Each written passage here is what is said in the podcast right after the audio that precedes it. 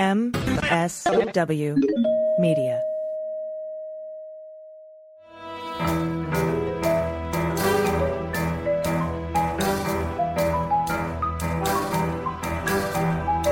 The rule of law is not just some lawyer's turn of phrase. It is the very foundation of our democracy.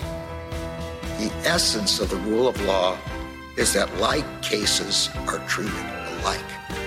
That there not be one rule for Democrats and another for Republicans, one rule for the powerful, another for the powerless, one rule for the rich and another for the poor, or different rules depending upon one's race or ethnicity.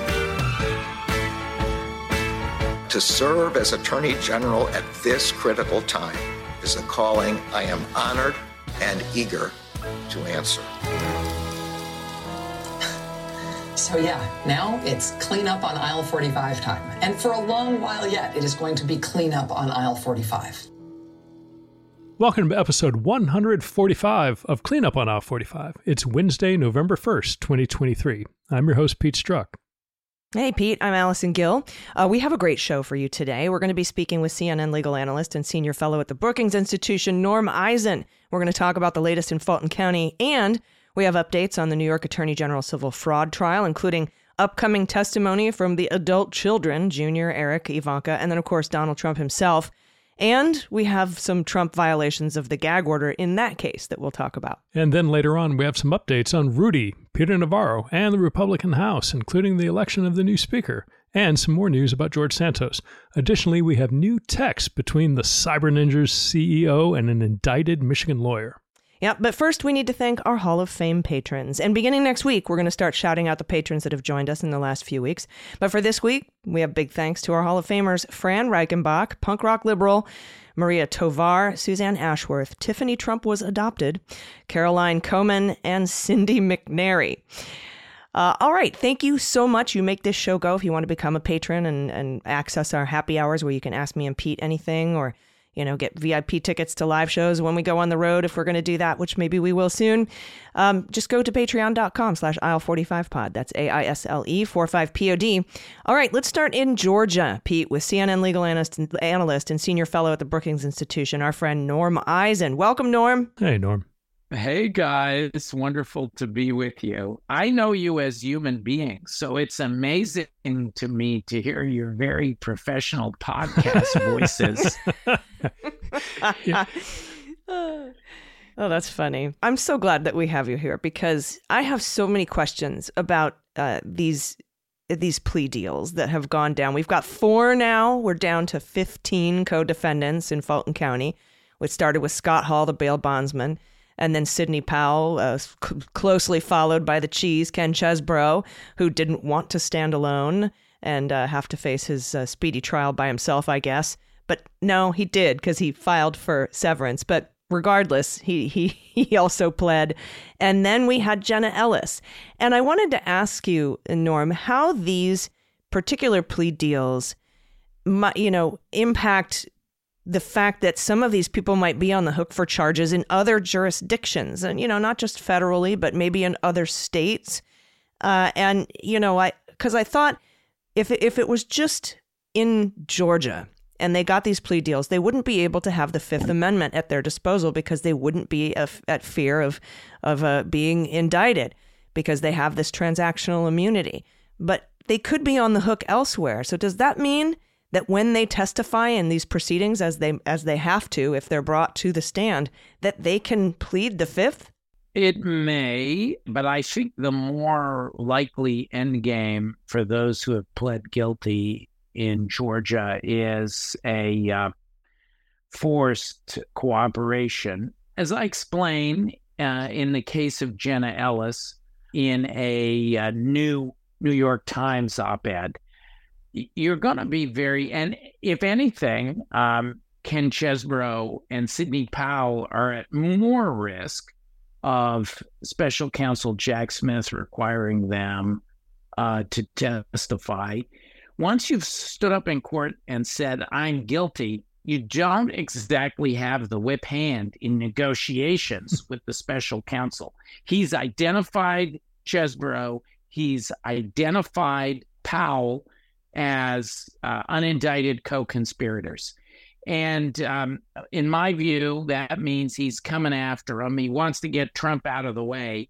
But when he comes knocking, they're going to have a pretty tough time uh, resisting his blandishments. So, yes, technically they'll be able to take the fifth, uh, but um, he then will be able to potentially utilize some of the information that they're providing in Georgia. So, I think they've started on the slippery slope.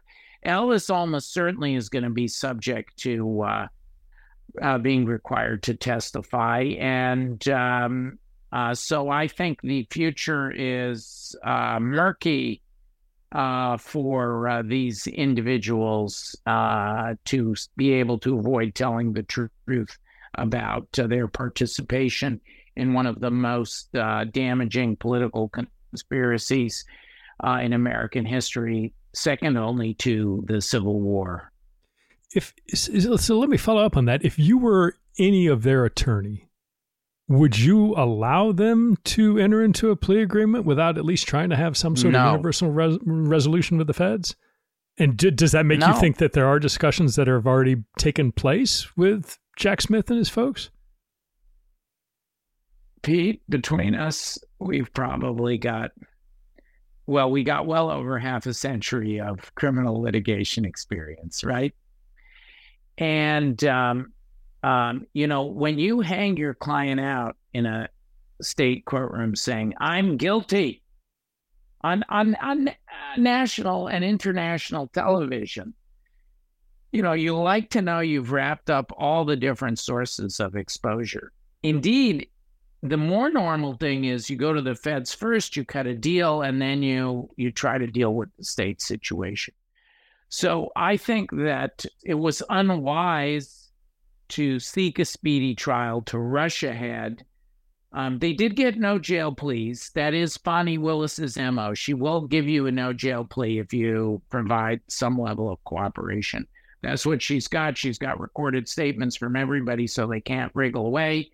And she's getting different forms of important cooperation from those who've pled. But uh, it's unusual lawyering to say the least, and it leaves the clients quite exposed. Yeah, and uh, talking about Sidney Powell a little bit, she's gone on social media now. First of all, she kind of has a history of blowing up plea deals. If we talk about Mike Flynn and, and what happened um, with the, you know, when she was representing him, um, but she's now going on social media saying she was uh, tricked into uh, pleading guilty or pressured into it. Could these types of social media statements endanger the deal that she has? And what does that look like if it gets revoked.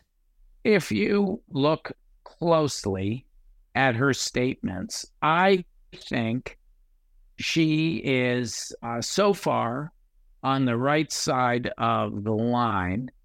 You know, she's not repudiating her statement. Some of the more critical utterances have come from apparently from others in her orbit, like from a newsletter organization releases. Um, if if she were um, if she were to breach uh, the terms of the plea agreement, um, then the not guilty plea would be off the table and she would be back in the soup. Um, but they would be able to use her uh, statement uh, against her, at least arguably. So um, I think you're going to see her try to walk that line.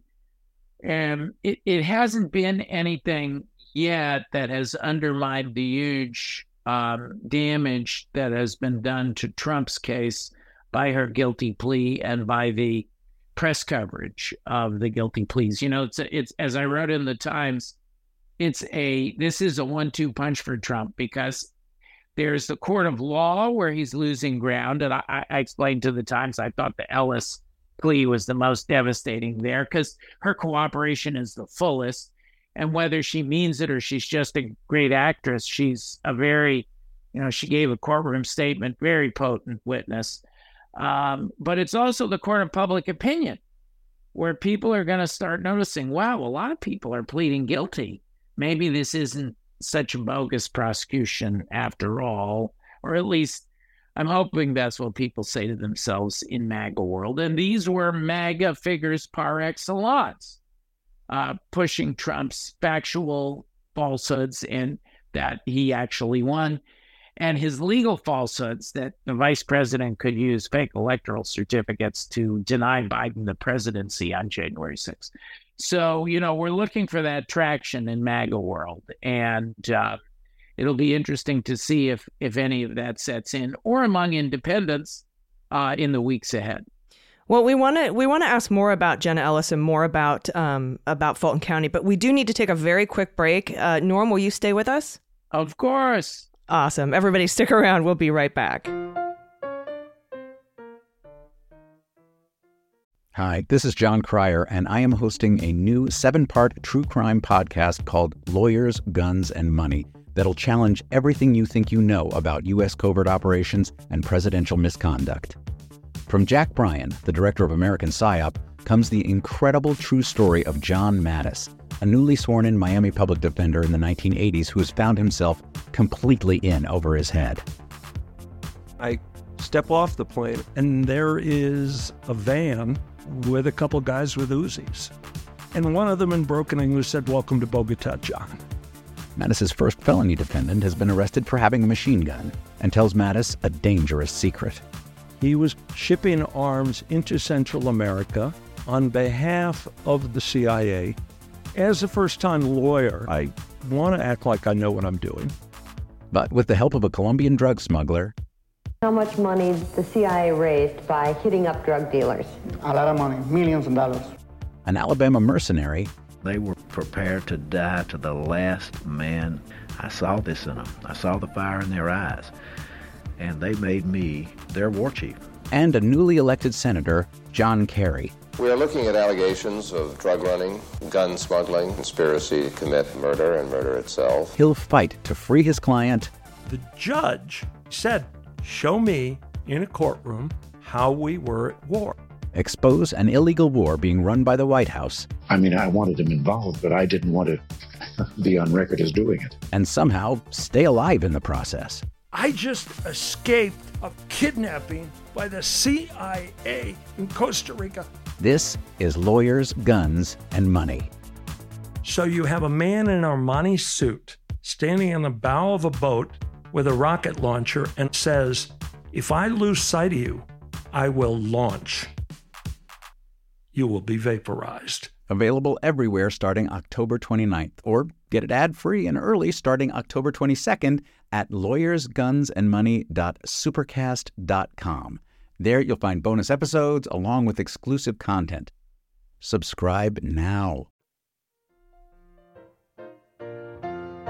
So, Norm, I want to follow up on that the, the, idea of the impact of pleas. There's been some Rolling Stone reporting, I think at least, that indicated that Trump and his team were getting ready for even more pleas uh, down in Fulton County, at least. Do you think that's possible? And do you see anybody in the, the top tier of the, the the Mark Meadows, Jeff Clark, Rudy Giuliani level taking a plea, or, or what do you make of that reporting or future pleas?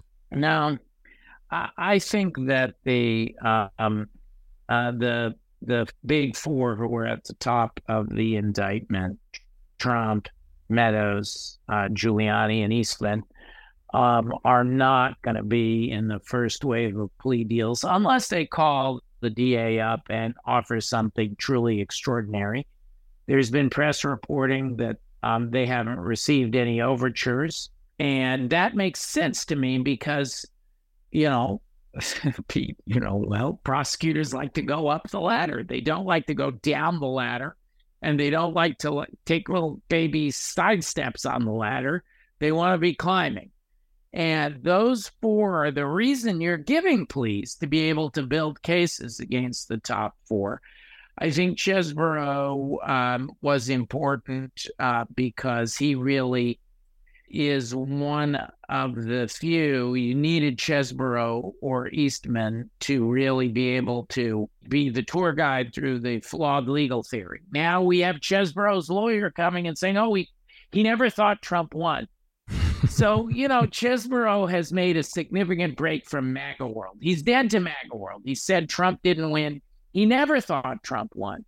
So that's Chesebro. You know, in terms of where I'm looking next, um, she has plenty of fake electors. There's, uh, you know, a large number of them who were not charged; they were duped. That'll go through the electoral fake elector conspiracy that Chesebro pled guilty to. Also, I'm looking for a co-conspirator in the uh, the pressuring of the election workers, Miss Ruby and and yeah, Ruby Freeman and, and Shaye Moss, uh, Miss Ruby and Miss Shaye. Uh, they're the they're the ones who would. Uh, th- that's the place where you need a cooperator to say, "Hey, here's what happened." Once you get that, you really have all the main pieces of the case. Somebody who can talk about them. Uh, Hall can talk about, about Coffee County. So can Powell. That's the intrusion on the voting machines. Uh, Powell and Ellis can talk about there's no factual basis for seeking these fake electoral certificates. Chesebro and Powell can talk about there's no legal basis for seeking the fake electoral certificates. And it, it, really gives you coverage of all of the main areas of the conspiracy. And that's what you want if you're a prosecutor. You want a witness who's going to go along with you and not fight you as you tell this story to the jury. Does your gut tell you that we're going to see this trial before the election? No, my gut is unsettled on that one. You know, at CNN, there's a running joke about Norm's crystal ball because I've and I, I, I like to say I never predict. My crystal ball is more like a uh, uh, calculator. I'm analyzing the current odds of things as of today based on the information, the evidence, the facts, the law that we have. But I've I've had a pretty reasonable run. As both of you know, I've written four large model prosecution memos recommending prosecution in the four big criminal cases. I wrote a long civil uh, case memo uh, that I published more than two years ago saying that Trump ought to be prosecuted civilly for his uh, allegedly fraudulent financial statements. Um, that has come to pass. Uh, so I've got a pretty good track record on the big questions. I think it's it's very my my gut is like uh, like when I have one manicotti too many at lunch, a little unsettled. uh, I just I don't have a strong feeling because on the one hand, the judge the judge just got a five month uh, opening in his trial schedule. He had five months set aside for Powell and Chesebro. Um, so you could work something in there. On the other hand, we're just four months away from the May trial. Then you have, or sorry, from the March trial in DC uh, of the election, federal election overturn case. Then you have the May trial, also federal, in Florida of the Mar-a-Lago classified documents case. I guess if you if you held a gun to my gut, I would say probably um, before that the most likely landing places after the documents trial and before the political season heats up in earnest. Dodge the convention, put that trial on over the summer. You know, the DA is being cagey. She hasn't asked for a new trial date yet. And I wrote about this in my Times piece. You know, when is she going to ask for a new trial date? So uh, it's a lot of moving pieces, but I would think 2024 work it in before the you know the peak election season, September to November. Yeah, so say Normstradamus, I think is what we'll call you. Yeah, um, I love that. feel free, take it. It's yours. Uh, I can't use it. My name is not Norm, so um, let me ask you a question about some of these plea deals that we've seen because the, they're a little different. First of all, Ellis and Chesebro pled to a felony instead of a series of misdemeanors. And I was wondering if that's just because they didn't go first. And then something that has really stuck out to me is that all of them, lawyers, wanted to have the language moral turpitude struck from yeah. their deals. And I was wondering because I've heard that brought up a lot in bar association uh, things, like people trying to, you know, who who who are working on being disbarred or or somehow punished Yep. or the, by the bar, then that language comes up a lot. Moral turpitude. I was, is that why that these lawyers wanted that that language stricken? And and then talk a little bit about what plea deals in the future might look like, because we might see some jail time in some of these. I think. Yeah, um, I, I think eventually, if you look at Fani's history, you know, plea deals uh, like uh, fish do not get better over time. Uh, so it, it- it's going to deteriorate. The quality of plea deal that's available on the shelf shelf is going to deteriorate. Um, the reason for the moral turpitude language is just to give these lawyers a leg up as the bar is considered disbarment. Um, crimes of moral turpitude do typically trigger. It's a little different. Every state does it a little differently. So uh, it doesn't mean that they're necessarily going to dodge disbarment. Um, uh, but it helps. Jenna Ellis has already been censured for her participation in the Big Lie. I helped file that complaint in Colorado. It'll be interesting to see now that she has a felony on her record. And if you look from Sidney Powell to Chesebro Ellis, even there you see this this trend of slight toughening that's starting to go because uh, Powell could get away. She went early. She could get misdemeanors. Chesebro and Ellis were required to plead to felonies. So, you know, a felony guilty plea is not helpful to retaining your bar license. And we'll just have to see how that turns out. And different bars may do different things. Don't forget that Eastman, who has not pled so far, not pled guilty, has a standing not guilty plea in Georgia. He has disbarment proceedings that are actively, that have been weeks and weeks of trial before the bar judge in California, like an administrative law judge. So, um, you know, sometimes this year we'll be getting a ruling from her, her on whether uh, disbarment is in order or not for Eastman. And that also will help set the tone, moral turpitude or not. Hey, uh, so I did want to follow up because you've done so much work with with the bar and ethics in particular. How would you sort of stepping up to the the thirty five thousand foot level? How satisfied are you with the ability of the various bar processes to hold attorney misconduct to account? I mean, New York moved very quickly with Rudy. Texas appears completely flubbed. Whatever they were doing with Sidney Powell. How are, are, are you Wow. content or are you discontent? How how how do you feel about all these proceedings? I'm not a contented person by nature. I'm working on it in my 60s. I'm in my 60s now, and I'm working on it. Um, I think the bar proceedings have been of different quality. I'm I'm more than pleased that the California bar, where I also helped um, filed a complaint that the bar acted on against Eastman, that they've taken disbarment extremely seriously and they've had a full trial. It's actually been the most elaborate trial anywhere of the issues around the attempted coup uh, of 2020. So you have to give them full credit. They, I was a little discontented initially because they were not fast to act on our massive, two massive a complaint and a uh, follow up, two massive filings replete with evidence that we put before them, and then they got with it. They've been great. Um, Texas, uh, the there were some technical issues. The bar filings were not all that was called for in the disciplinary proceedings against Sidney Powell, and in part those proceeding, proceedings were avoided because the bar's filings before the adjudicative authorities uh, were lacking in some details. That's on appeal now. We'll see how that turns out. We'll see whether the new plea enables uh, folks to get a restart. In Colorado, the bar authorities were a little easy on Ellis. They gave her a censure. They didn't disbar her. That was before the felony. We'll see what happens. Um, you know, uh, New York moved fast to suspend Rudy, but he has not been disbarred. He's just suspended. Mhm.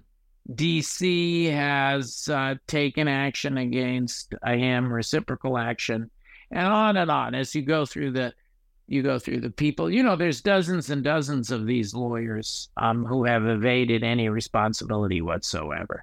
So I can't say that that does anything for my dyspepsia. It makes me reach for the Pepto.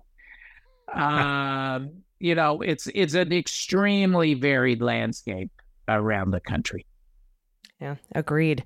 Um, finally, before we let you go, uh, Rudy Giuliani lost both of his Fulton County lawyers um, after his other lawyer, Costello, sued him for $1.4 million. Uh, and they say that they haven't received millions of dollars in legal fees. But he picked up a lawyer. Um, how how much trouble is Rudy in here? Because it seems like he's not going to be offered a plea deal, uh, and he's on the hook in several jurisdictions. His his law license is in jeopardy in New York and D.C. He's been suspended pending the outcome of that. But he seems like, um, I mean, almost in worse off than Donald Trump at this point. He's in substantial danger. He's playing for time. He's not a youngster. If Trump or another Republican should be elected, we can't ignore Trump's standing in the polls nationally or in key swing states as gut uh, we're spending a lot of time on our digestion today, as gut wrenching as as gut wrenching as the thought, the mere thought of Trump's return is. Um, you know, Rudy is is uh, playing right now is attempting to play a delaying game where Trump gets into office federally, I, either orders DOJ to throw out the case against him if it still exists or pardons himself and others. So Rudy wants to get out from under his federal exposure. If he pleads guilty, that's going to be pretty tough to do. Um, that was part of the foolishness of these fast guilty pleas uh, for Chesebro. On the other hand, Trump does not have federal tri- uh, pardon power over the state cases, right? So maybe he's got an argument. I think it's a losing argument. I don't even think he can pardon himself on the federal cases under constitutional law. Maybe he's got an even more remote argument that he can't be prosecuted while he's in the White House uh, criminally. That's one of the reasons that I think we may see that criminal prosecution this year in Georgia, uh, this coming year, I should say, 2024. So Rudy's right now just stalling. He's just trying to keep all the balls in the air. He did find a lawyer, lives three outside, uh, three hours outside of Atlanta in the Georgia Hill country. That's his new lawyer. Uh, and what um, could go um, wrong? uh, we'll see what happens. Yeah, I mean, he's down to the he's he's operating on fumes. So maybe he breaks, but you know, the state isn't breaking down his door because he's so, so culpable. I wouldn't be breaking down his door either. He's not, he doesn't seem like, it doesn't strike me as like the best witness. So, and he's, he's doing everything he can to not hand over stuff in his civil defamation case from Ruby Freeman yeah. and, and Shaye Moss. Like he's willing to pay fines and pay sanctions and have a default yeah. judgment and, and, and, uh, to avoid handing over whatever it is he has. True. Yeah. Should come down. You uh, come down to DC, and are you in DC, right? You go to watch Rudy in trial in the beginning of December. He's got to show up for uh, yeah. Shaye and Ruby Freeman. Yeah. I think like December third. It's really it starts. It's really uh, it's really remarkable to see how um, accountability is setting in for the lawless behavior of these folks. As I wrote in my Times piece, Rudy must be one of the ones who felt sickest about the Powell, Ellis, and Chesebro plea because those are three people who worked very, very closely uh, with uh, Rudy Giuliani, and uh, it's a triumvirate of trouble for him yeah, that's that's the elite strike force team, and the only one who hasn't pled is uh, Rudy. So, yeah, everybody else has said said it was a bunch of BS. Well, thank you so much for yeah, joining us you. today, uh, Norm. It's been eye opening and enlightening as always. Um, where everybody you can catch Norm on CNN and follow him on social media. Uh, and I really highly recommend you read some of these model pros memos that that he worked on. They're just fascinating how closely they align with what actually has happened because, as we know, he's Normstradamus. So we appreciate you. We appreciate your time, and uh, we hope you have a great day. Thanks, Alice. Right. Thanks, Pete. See you soon. Hey, everybody, stick around. We'll be right back. Hi, this is Jon Cryer, and I am hosting a new seven part true crime podcast called Lawyers, Guns, and Money that'll challenge everything you think you know about U.S. covert operations and presidential misconduct. From Jack Bryan, the director of American PSYOP, comes the incredible true story of John Mattes, a newly sworn in Miami public defender in the 1980s who has found himself completely in over his head. I step off the plane, and there is a van with a couple guys with Uzis. And one of them in broken English said, Welcome to Bogota, John. Mattes's first felony defendant has been arrested for having a machine gun and tells Mattes a dangerous secret. He was shipping arms into Central America on behalf of the CIA. As a first time lawyer, I want to act like I know what I'm doing. But with the help of a Colombian drug smuggler, How much money the CIA raised by hitting up drug dealers? A lot of money, millions of dollars. an Alabama mercenary, They were prepared to die to the last man. I saw this in them. I saw the fire in their eyes. And they made me their war chief. and a newly elected senator, John Kerry. We are looking at allegations of drug running, gun smuggling, conspiracy to commit murder and murder itself. He'll fight to free his client The judge said, Show me in a courtroom how we were at war. expose an illegal war being run by the White House, I mean, I wanted him involved, but I didn't want to be on record as doing it. and somehow stay alive in the process. I just escaped a kidnapping by the CIA in Costa Rica. This is Lawyers, Guns, and Money. So you have a man in an Armani suit standing in the bow of a boat with a rocket launcher and says, If I lose sight of you, I will launch. You will be vaporized. Available everywhere starting October 29th, or get it ad free and early starting October 22nd at lawyersgunsandmoney.supercast.com. There you'll find bonus episodes along with exclusive content. Subscribe now. Hey, everybody, welcome back. I, I love when we get to have Norm on. He's so funny. He's so fun to talk to. Yeah, he is, and just super. I mean, just has a great perspective on sort of everything and ability. I think when you know, kind of sit together and break down how all the different people playing speak to different elements of the charged offenses, he approaches that in a really just such a very common sense sort of way that is easy to follow. And so it's, he's great. Yeah, and uh, and offline, you told me a little tidbit about Wes Anderson. What was yeah, that? so so unbelievably enough, I, I, if you go to Wikipedia, the if you're a Wes Anderson fan, in particular the Grand Budapest Hotel, Deputy Kovacs, played by Jeff Goldblum, was modeled after uh, Norm. That was like apparently this is according to an interview I think that Goldblum gave that uh, Wes came to him and said, if if you want to know who your character is, go to Prague, where where Ambassador Norm was the uh, was the U.S. ambassador there, and that's who I want you to be. So that's probably as you know if life is complete when you can be a uh, you know a significantly sort of interesting and notable character in a Wes Anderson movie that's spectacular. So now the goal Yeah. is we've got to get Wes to come on the show and we can talk to him about His his, perspective of all this. Yeah.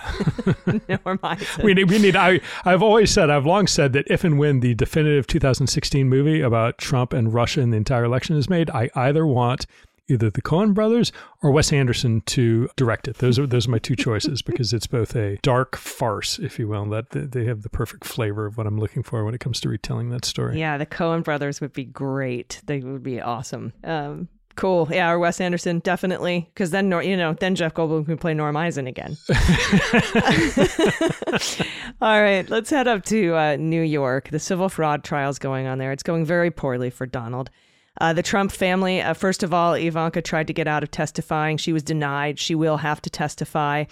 Um, they they were saying, you know, she hasn't worked for the Trump org since 2017. She doesn't even live in New York anymore. And they're like, I don't care. She's she's testifying. She's a material witness to this case. Um, and the the dates now are on November 1st on Friday, or excuse me, November 1st Wednesday. That's today. Don Jr. will be testifying on November 2nd tomorrow. Eric Trump. Then Ivanka was supposed to go Friday, but she's actually going to be moved to after her father.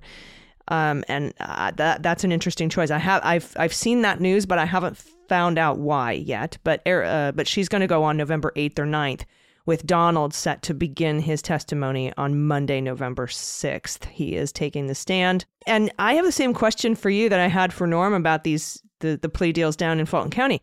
Will they plead the fifth? Because you know, we've talked about where's the IRS, where's the Southern District of New York investigating federal tax fraud for the Trump organization. We know the Manhattan DA is currently, uh, according to Alvin Bragg, still investigating uh, the Trump organization tax fraud stuff and the and the valuation stuff, and he might have been waiting to go until after the civil fraud trial is over. But it seems to me they're all on the hook potentially, f- at least in in Manhattan, in the at the DA's office, but possibly federally. So I just see them taking the fifth over and over and over and over again. But now that allows this judge, who is the trier of fact in this case, to draw an adverse inference but I mean, what do you think? What are your what are your thoughts? I, I, would I would fully expect them to do that. I mean, Trump has already demonstrated that you know a lot of the time, certainly with uh, E. Jean Carroll stuff, that he will, when he is personally implicated, that he has no hesitation in taking the fifth. And despite all the bluster, I would be surprised for exactly the reasons you articulate. Not only in New York State, but at the federal level, there are a variety of investigations, and not just the you know the January 6th, and you know probably not so much the the stolen documents or the, uh, the or down in Fulton County, but just ongoing investigations which may be looking at exactly the same uh, topics. I don't see a lot of upside in testifying, even given that it absolutely, if you take the fifth, you have that adverse inference being taken from that in the civil context. But I think they're already, I think that's probably already baked into the equation that they're assuming the judge is going to do that.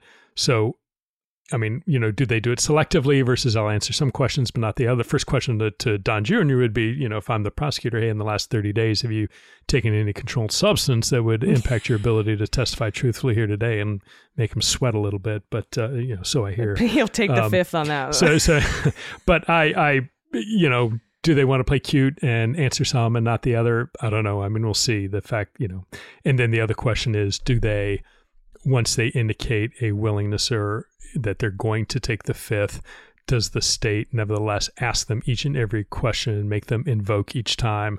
Does Judge Engoron say, if that happens, hey, look, you know, they said they're not going to answer any questions, stop, um, rather than just, you know, going through your 40 questions and having them in, take the, the fifth each time?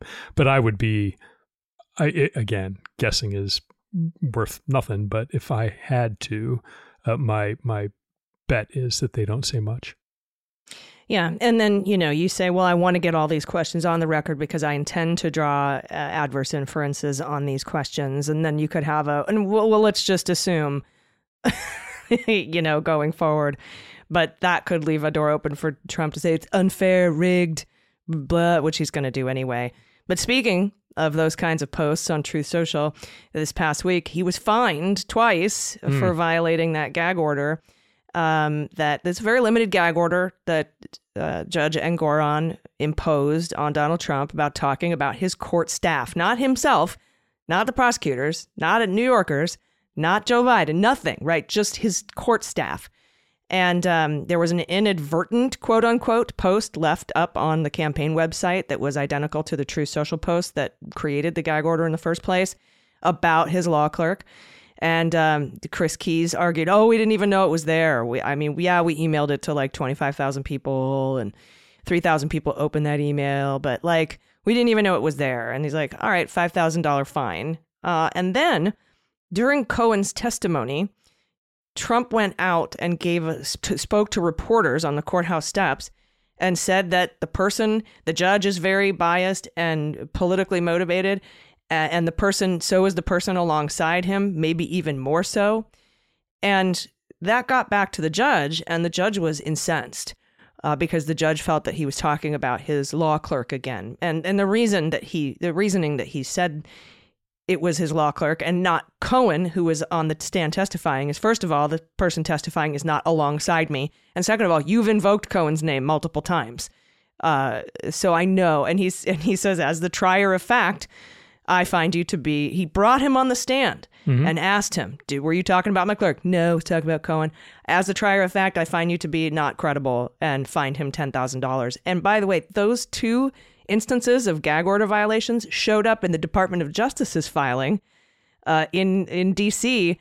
to lift the stay uh, that Judge Chutkan had, or to you know, to oppose a stay on the on the limited gag order there. And today, uh, as we record this, she she lifted that gag order. So, or lifted, the, excuse me, lifted the stay and reinstated the limited gag order there. And he's very upset about that too. But that didn't go well um, for Donald. It's not a good thing when the judge who's who's deciding your case in a bench trial finds you not to be credible. right, and particularly in the context of violating, you know, an order of the court. So this is not. I mean, I don't think that you know Trump had anywhere. It's not like he had a reservoir of goodwill with the judge that he's at risk of, you know, jeopardizing. I mean, he's already, you know, there's nothing there, and I think the judge understands full well about, you know, Trump, his credibility and his behavior. But it, again, from the standpoint of you know, if you're watching this, and the amusing thing was that, you know, somebody put up on, I saw it on Twitter, the, you know, Alina Habba's law firm cut a $15,000 check for the 5000 and then the $10,000 fine that, you know, so that's been paid already despite all the protestations. They went ahead and coughed that up. But it's not, I, it just, there, there, it's strained credulity, even when Chris Kise was saying, oh, no, no, no, they meant Cohen. And then when Trump gets up there, it's like, come on, no, they didn't. I mean, just looking at the layout, like you said, the layout of the courtroom, the way it was worded, it was clear that he was talking about uh, and, and his clerk. So, you know, he he made the right decision. But I, you know, it was an interesting week. I mean, I you know, talking a little bit about Habba and Cohen. I, you know, look, I mean, they're both kind of, you know, I don't know, I don't, I'm, I'm absolutely not a fan of Habba's at all. And Cohen, Cohen strikes me as he's, I mean, at this point, he is, it is just seems to have become like an all-consuming rage that animates him when it comes to to Trump and to see the two of them sort of on the stand. I, you know, Habba did not a bad job the the first day. You know, the second day I think the the state interrupted her flow of questioning a little bit, but she got Cohen when he was on the stand that to admit that he lied to Congress and to a previous judge. And then he said, look, yeah, in, in federal court, in SDNY, Judge Pauley, I lied to Judge Pauley when I admitted to tax evasion crimes. And then he had said that, you know, he admitted to those crimes under pressure from federal prosecutors. But, you know, Habba's clear point was, or intent with the questioning was to break down his credibility and to show that he just, you know, couldn't be trusted at all. What he said, you know, on the the same uh, 2019 testimony where Cohen denied recalling any order from the former president to inflate his assets, he said, you know, I don't, I don't recall that. But then the day before, Habba got him to say that, look, you know, or this is on direct from the state, that Trump had him what he termed quote unquote reverse engineer his assets to arbitrarily reach a net worth of his boss's choosing. And then Habba takes the stand and gets him to say, no, I don't, I don't remember any order from that. So, uh, you know, she, to the extent, you know, whatever complaints you have about her and, you know, sort of her grandstanding and, you know, serving as a, as a walking, talking sort of all things that Trump wants to hear. Uh, she did a decent job with Cohen, I thought, undermining his credibility. And then, you know, at the end of her cross, when when Cohen was done, uh, Trump's lawyers asked for a directed verdict. And then Cohen said no. And then Trump had a little fit, like muttered and stormed out, stormed out of the courtroom. Apparently, the Secret Service was rushing, at, had no idea he was leaving. And so the Secret Service detail was rushing after Trump after he like has this little snit and storms out of the courtroom. He he mumbles something to the to the press corps on the way out about how horrible it is. Unbelievable. Then, Unbelievable. Yeah. The, and then judge said, no, it's not just denied, absolutely denied. And, and called the Trump lawyers' motion absurd. Again, things you don't want to hear from a judge is qualifying uh, denied to absolutely denied and uh, calling a motion absurd and saying look this this the, the evidence in this case could fill this courtroom that the the the state's case hardly is reliant on Cohen, uh, let alone as even as a primary part. So uh, the judge, you know, shut that down. I think again, you know, not that anybody, it, anyone can see the writing on the wall. I think of where this is going, but to the extent that Cohen, you know, it was certainly an interesting sideshow. I don't know that the resolution of this case is going to turn on him at all. Yeah, and the judge said that. I think I think his words would hardly rise. This case hardly rises and falls. On the word of, of Michael Cohen.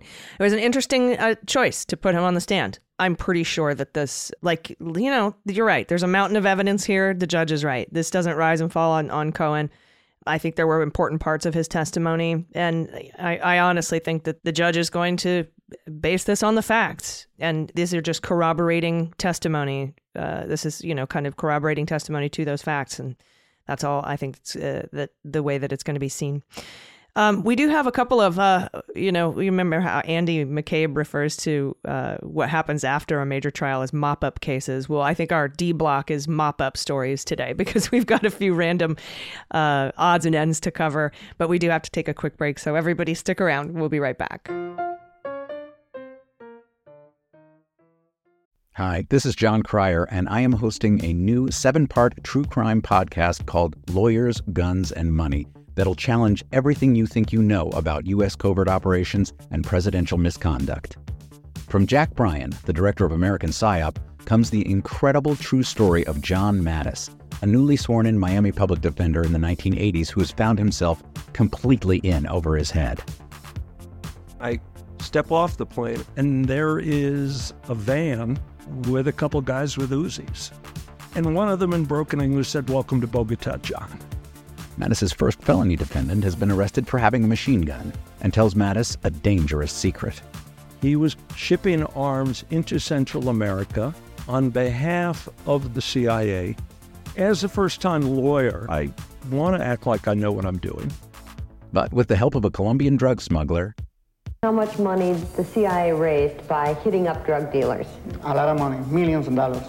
an Alabama mercenary, They were prepared to die to the last man. I saw this in them. I saw the fire in their eyes. And they made me their war chief. and a newly elected senator, John Kerry. We are looking at allegations of drug running, gun smuggling, conspiracy to commit murder and murder itself. He'll fight to free his client The judge said, Show me in a courtroom how we were at war. Expose an illegal war being run by the White House, I mean, I wanted him involved, but I didn't want to be on record as doing it. and somehow stay alive in the process. I just escaped a kidnapping by the CIA in Costa Rica. This is Lawyers, Guns, and Money. So you have a man in an Armani suit standing in the bow of a boat with a rocket launcher and says, If I lose sight of you, I will launch.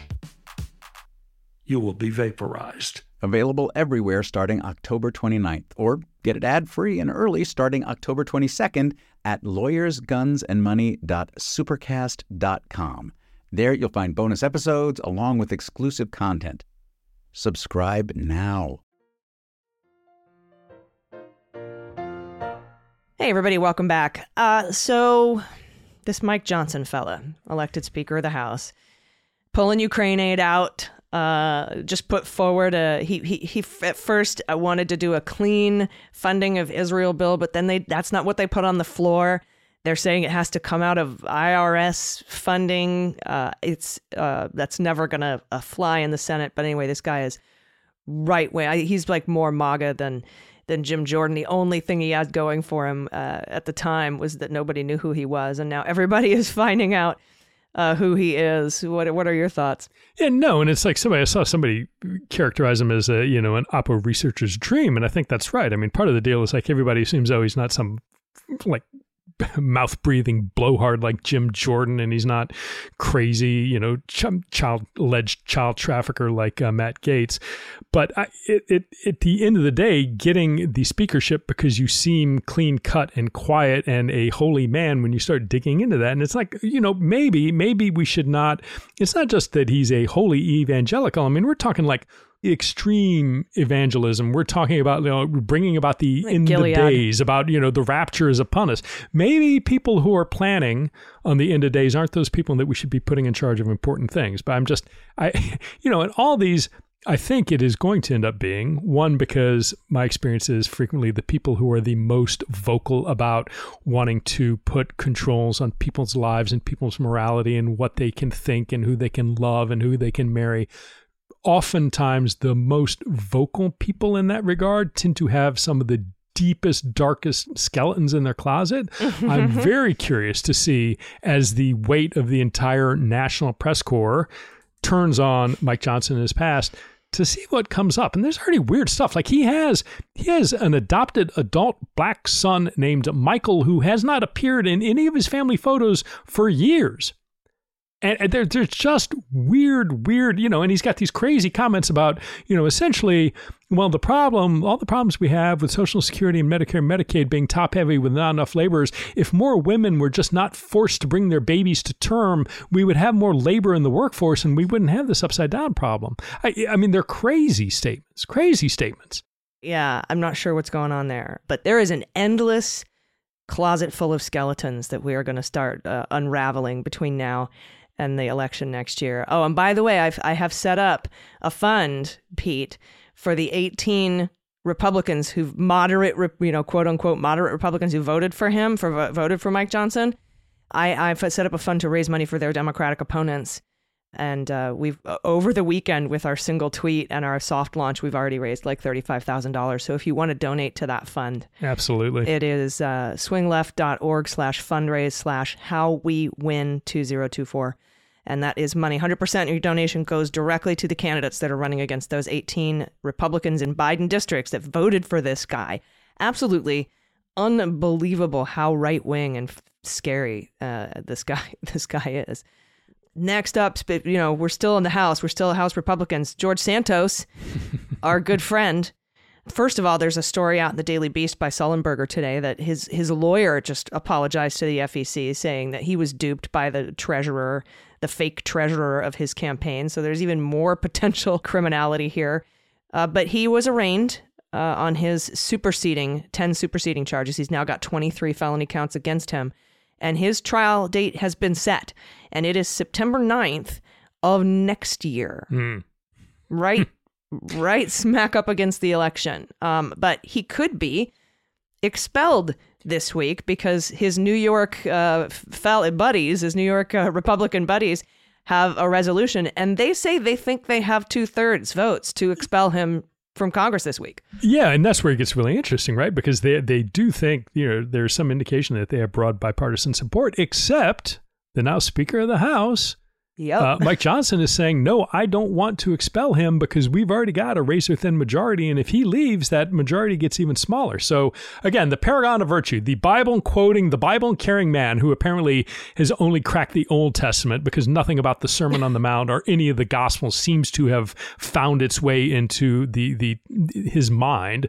But if we're going back to the, the Old Testament, you know, eye for an eye, fire and brimstone prophets of the Old Testament, that holy man, that man of God, that man who sits there and says, you know, uh, going out of his way to talk about how homosexuality is wrong and, and homosexual marriage is an abomination in the eyes of the Lord. Nevertheless, George Santos, uh, Allison, we need him. So I, I don't know if I'm going to support throwing him out. So who it, it is clearly such a sham. And that's one thing if you want to, and again, that's another thing that just bugs me when somebody is so just outwardly apparently devout and such a you know a quote of every you know every book of the bible at their tongue at the ready but and saying so many on the one hand hateful things about lgbtq rights marriage and then at the same time looking at george santos and all the stuff that he's accused of say well no but we need to keep men for power. It, it, it's absurd. This morality is a bunch of bs in my opinion Absolutely. I mean, you know, you've got PDA, handjob, second base, Lauren Boebert vaping, like totally supporting this guy. You got Matt Gaetz, Coke, Molly orgies uh, in the Bahamas supporting this guy. They're the first two to be jailed in a theocracy. Right. and you got your, right. And your, your candidate, your orange god, is raw dogging a goddamn porn star in the run up to the election, giving payoffs to multiple, you know, adult actors or, or, or, or you know Playboy performers bunnies, or models, film actresses. Mm-hmm. But but it doesn't matter. It doesn't matter that all these you know being godly. He's he's godly. We'll pray for him and pray for for him to continue carrying out God's will. We just just mm. ignore that. You know, on the one hand, the you know Lord turns us to you know forgive. That that must be it. Only only Donald Trump though. The rest of the immigrants and all the, the, the gays, all those people, no, no, no, they're going to hell. I, it just fucking aggravates me. I'm sorry. Yeah, I know, I know. We got a little bit of bonus, uh, Pete. We got a little sweary Pete there. That's yeah, just at the end. For those of you stuck through to the bitter end, that's your reward. that's your that's your reward. Uh, but that is the kind of th- those are the rants that you're missing if you're not a, a patron at the two dollar level, and you can hear our extra full but you get a whole extra episode every week, and it's like that. Um, Minnesota and Michigan currently have uh, potential trials coming up in the uh, the arena of keeping Donald Trump off the ballot using Section 3 of the 14th Amendment. Uh, but the trial in Colorado is underway now this week. Um, it's supposed to be a week long trial. Uh, you know, after the, the Colorado Supreme Court denied a last ditch emergency stay, and that's why the trial is now underway. It's again a week long trial before a Denver judge. It could be a test of whether Trump's opponents elsewhere have a viable path to keep him off the ballot. Now, the, advocacy, uh, the advocacy group that brought the lawsuit, we know them as CREW, the Citizens for Responsibility and Ethics in Washington, said Trump incited, exacerbated, and otherwise engaged in a violent insurrection by encouraging his supporters to march on the Capitol and prevent the certification of Biden's win. Now, we've had, I think, Griffin Couy was pulled out of his job on, on Section 3, 14th Amendment grounds. You don't have to be convicted or even charged with insurrection or seditious conspiracy. Um, and so uh, that's going to be their number one defense. Uh, we'll see what happens there. Now, Colorado District Court Judge Sarah Wallace has denied five separate bids by Trump and his allies to dismiss the case. She rejected Trump's arguments that courts don't have the power to determine the eligibility for office, so we'll see how this ends up shaking out. Uh, the judge rejected a motion by Trump's lawyers that she step aside and recuse herself because she once gave money to a liberal group. So she said, no, that's not a reason to recuse. And um, by the way, for Minnesota, oral arguments uh, begin there on Thursday. So these cases are going to overlap just a little bit. Uh, I don't have any information on the Michigan one, but I'm, I'm, I'm assuming it's not far behind. Yeah, look, I mean, there's no question in my mind these things are going to go up to the Supreme Court, and I do think the the Supreme Court, given the the makeup, if again I had to guess, since we're doing all kinds of guessing today, I think the court is going to want to see some sort of impeachment or conviction for something relating to, you know, a, a crime of that that sort of like touches some way somehow on the on the 14th. Um, so if it's only been charged but not convicted, I think the court's going to be a little hesitant to allow it. But that's you know my guess. And the other thing is like if they wanted to, you know, just the process of you know moving this up the chain, the appeal. If you want to slow roll it through the through the Circuit Court of Appeals, wherever that is, you know, you get the three judge hearing, then you ask for en banc. The Supreme Court finally takes it up. They ask for briefings. If they wanted to address this, they could, you know, halt it, allow him to be on the ballot, and then not actually hear arguments in the case until after the election was done. So I understand it's rolling along, but I would not. I mean, I'm being you know kind of my cynical self, but I don't see this as working out even though even though this court otherwise, you know, you want to talk about districting in North Carolina or wherever, that's all states' rights, states' rights. The federal government doesn't have a role, but but but when it comes to voting, well, we're going to insert ourselves in that. Mm, hmm Yeah, I, I, I agree. I mean, and, and you know, it's up to well, for, if he's not in jail, and he's actually the nominee for the Republican Party. Um, I don't personally think that he will be uh, or he's going to try to run from jail. I don't know uh, if the if the if the RNC is going to be uh, cool with that. But um, if he is somehow, you know, hey, that's fine. He's the easiest guy to beat, in my opinion. But that's just me. I although I understand you don't even want that to be a potential eventuality. I I feel that. A um, couple other things here. Uh, this is from the uh, from Arizona Central, which AZ Central, which is uh, a really g- a great publication. I actually um, support this uh, and subscribe to this publication. I, you know, my, I lived in Arizona for a couple of decades, but these really great reporters uh, got a bunch of text messages. Let me read this for you. A Michigan lawyer steeped in conspiracy theories helped write the Cyber Ninjas final report to the Arizona State Senate in 2020 for the audit. Remember the Crazy mm. Times Carnival oh, yeah. audit? Her name is Stephanie Lambert. We know her as Stephanie Lambert. She led efforts to access voting machines in four states. She wanted Cyber Ninja CEO Doug Logan to say the review found evidence that fake ballots were cast in Maricopa County's election. She was trying to get him to lie in the final report. Lambert repeatedly sought to include the bogus information, even as Logan told her in these text messages that the claims were meritless. Logan told her the claims of fraud she wanted to include did not hold water. Uh, and she didn't like that response. She said, You're killing me. she wrote in a text as Logan's deadline to report to the Senate approached. You need to do this, she said. And Logan told her the ballots in question were unlikely fraud. The exchange is among 1,484 texts. Logan sought to hide from the public by blacking out the contents, but a technical error allows for anyone to erase those redactions and make the message visible. Oh. This reminds me redaction of when ninjas. Manaf- redaction ninjas. this reminds me of when Manafort. Hey, if you can't redact something right, maybe you shouldn't be judging whether a ballot is. Uh, is legal, uh, but remember when Manafort uh, to, tried to redact stuff by highlighting it in black, and people were just able to remove the click it and take it out. Yes, yes, yeah. It's like, and again, the point being that like the first time that happens and somebody gets burned, it's like, oh wow, yeah, that's kind of a dumb mistake. But this is like the fourth or fifth time in a very well-known public, you know, cases where people have managed to screw up Adobe. But uh, you're right, you're right. This was not. This was not an artist colony who was suing over access to a well somewhere. This is the head of cyber ninjas you know the head of a a computer forensic company you would think if anyone in the world would be able to competently redact something perhaps it would be them but no no redaction ninjas.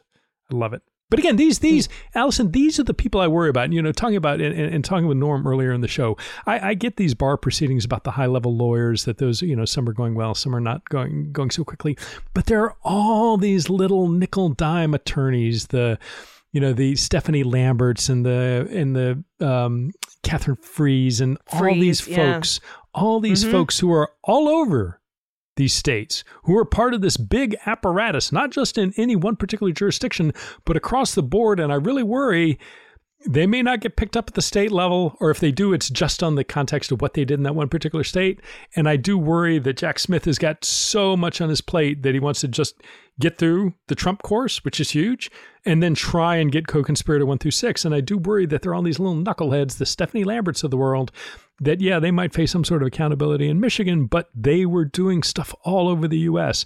And whether or not Mhm. they're ever, and not just criminally, whether or not bars are able to look at the totality of their behavior and take that into account and decide whether or not they should be practicing law or not. I, I just I'll put I, that I moral don't- turpitude language in there. there in their indictments. But she was indicted by a Michigan Michigan grand jury in August for the voting machine stuff. Um, now she's also one of the 30 unnamed and unindicted co-conspirators in Georgia. We know Arizona, and that's who wrote this, by the way. This article comes from AZ Central. We know Arizona is looking into um, the, the these schemes as well, and she could be indicted in Arizona.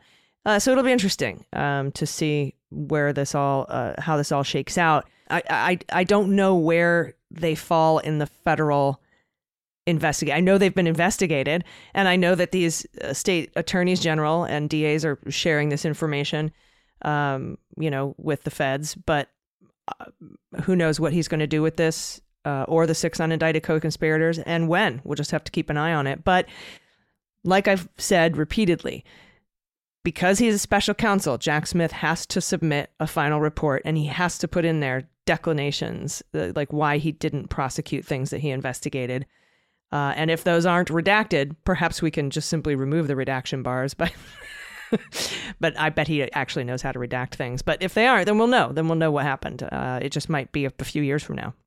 Yeah, and you know, the deeply sort of conspiratorial sort of person might say, well, maybe Doug Larson actually intended to have those redactions uh, deletable so that you know because he was the one, at least the the text that I've seen, he he's not. It's you know he's the one trying to say I don't think there's wrongdoing Logan. here. I don't think Right, right, right, right, right. Logan right Logan Logan not Larson sorry and and so maybe you know did Logan intend for these things to get out and he couldn't just come right out and say it but I you know I don't know that strikes me as probably a little too uh, too Mm, he would just release them. Right. He would just release them. Although if he did that, you know, and risk the wrath of of magination, I don't know. Probably probably not substantively different than what it looks like now. Mm, that's true. That's true. I, I keep forgetting uh, about that wrath, uh, yet it, it keeps rearing its head again and again.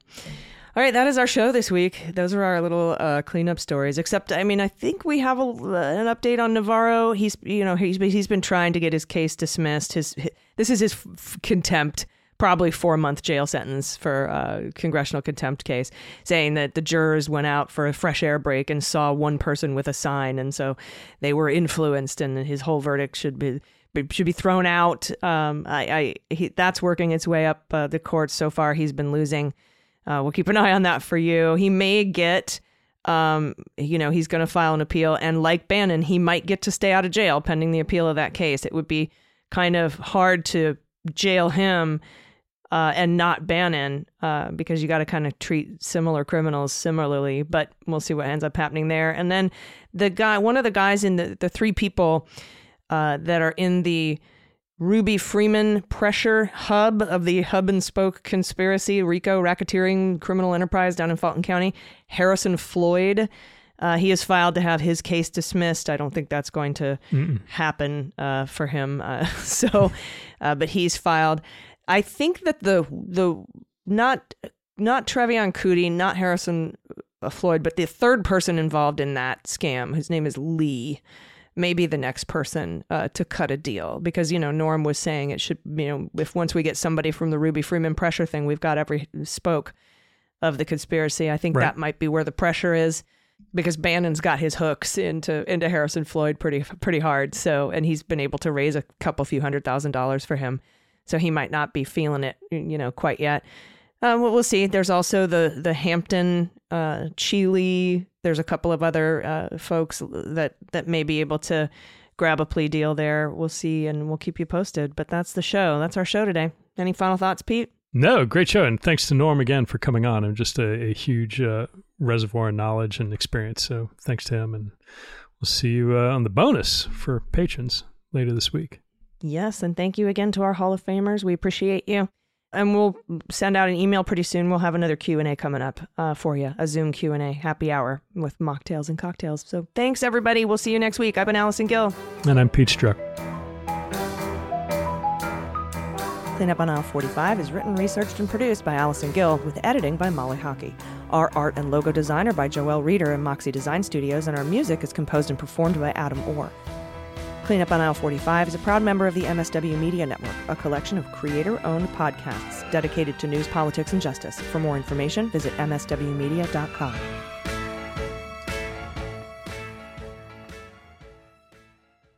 MSW Media.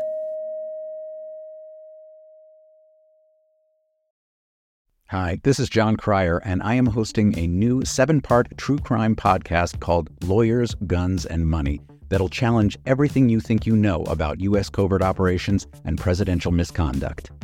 From Jack Bryan, the director of American PSYOP, comes the incredible true story of John Mattes, a newly sworn in Miami public defender in the 1980s who has found himself completely in over his head. I step off the plane, and there is a van with a couple guys with Uzis. And one of them in broken English said, Welcome to Bogota, John. Mattes's first felony defendant has been arrested for having a machine gun and tells Mattes a dangerous secret. He was shipping arms into Central America on behalf of the CIA. As a first time lawyer, I want to act like I know what I'm doing. But with the help of a Colombian drug smuggler, how much money the CIA raised by hitting up drug dealers? A lot of money, millions of dollars. An Alabama mercenary. They were prepared to die to the last man. I saw this in them. I saw the fire in their eyes. And they made me their war chief. And a newly elected senator, John Kerry. We are looking at allegations of drug running, gun smuggling, conspiracy to commit murder, and murder itself. He'll fight to free his client. The judge said show me in a courtroom how we were at war. Expose an illegal war being run by the White House. I mean, I wanted him involved, but I didn't want to be on record as doing it. And somehow stay alive in the process. I just escaped a kidnapping by the CIA in Costa Rica. This is Lawyers, Guns, and Money. So you have a man in an Armani suit standing on the bow of a boat with a rocket launcher and says, If I lose sight of you, I will launch. You will be vaporized. Available everywhere starting October 29th, or get it ad free and early starting October 22nd at lawyersgunsandmoney.supercast.com. There you'll find bonus episodes along with exclusive content. Subscribe now.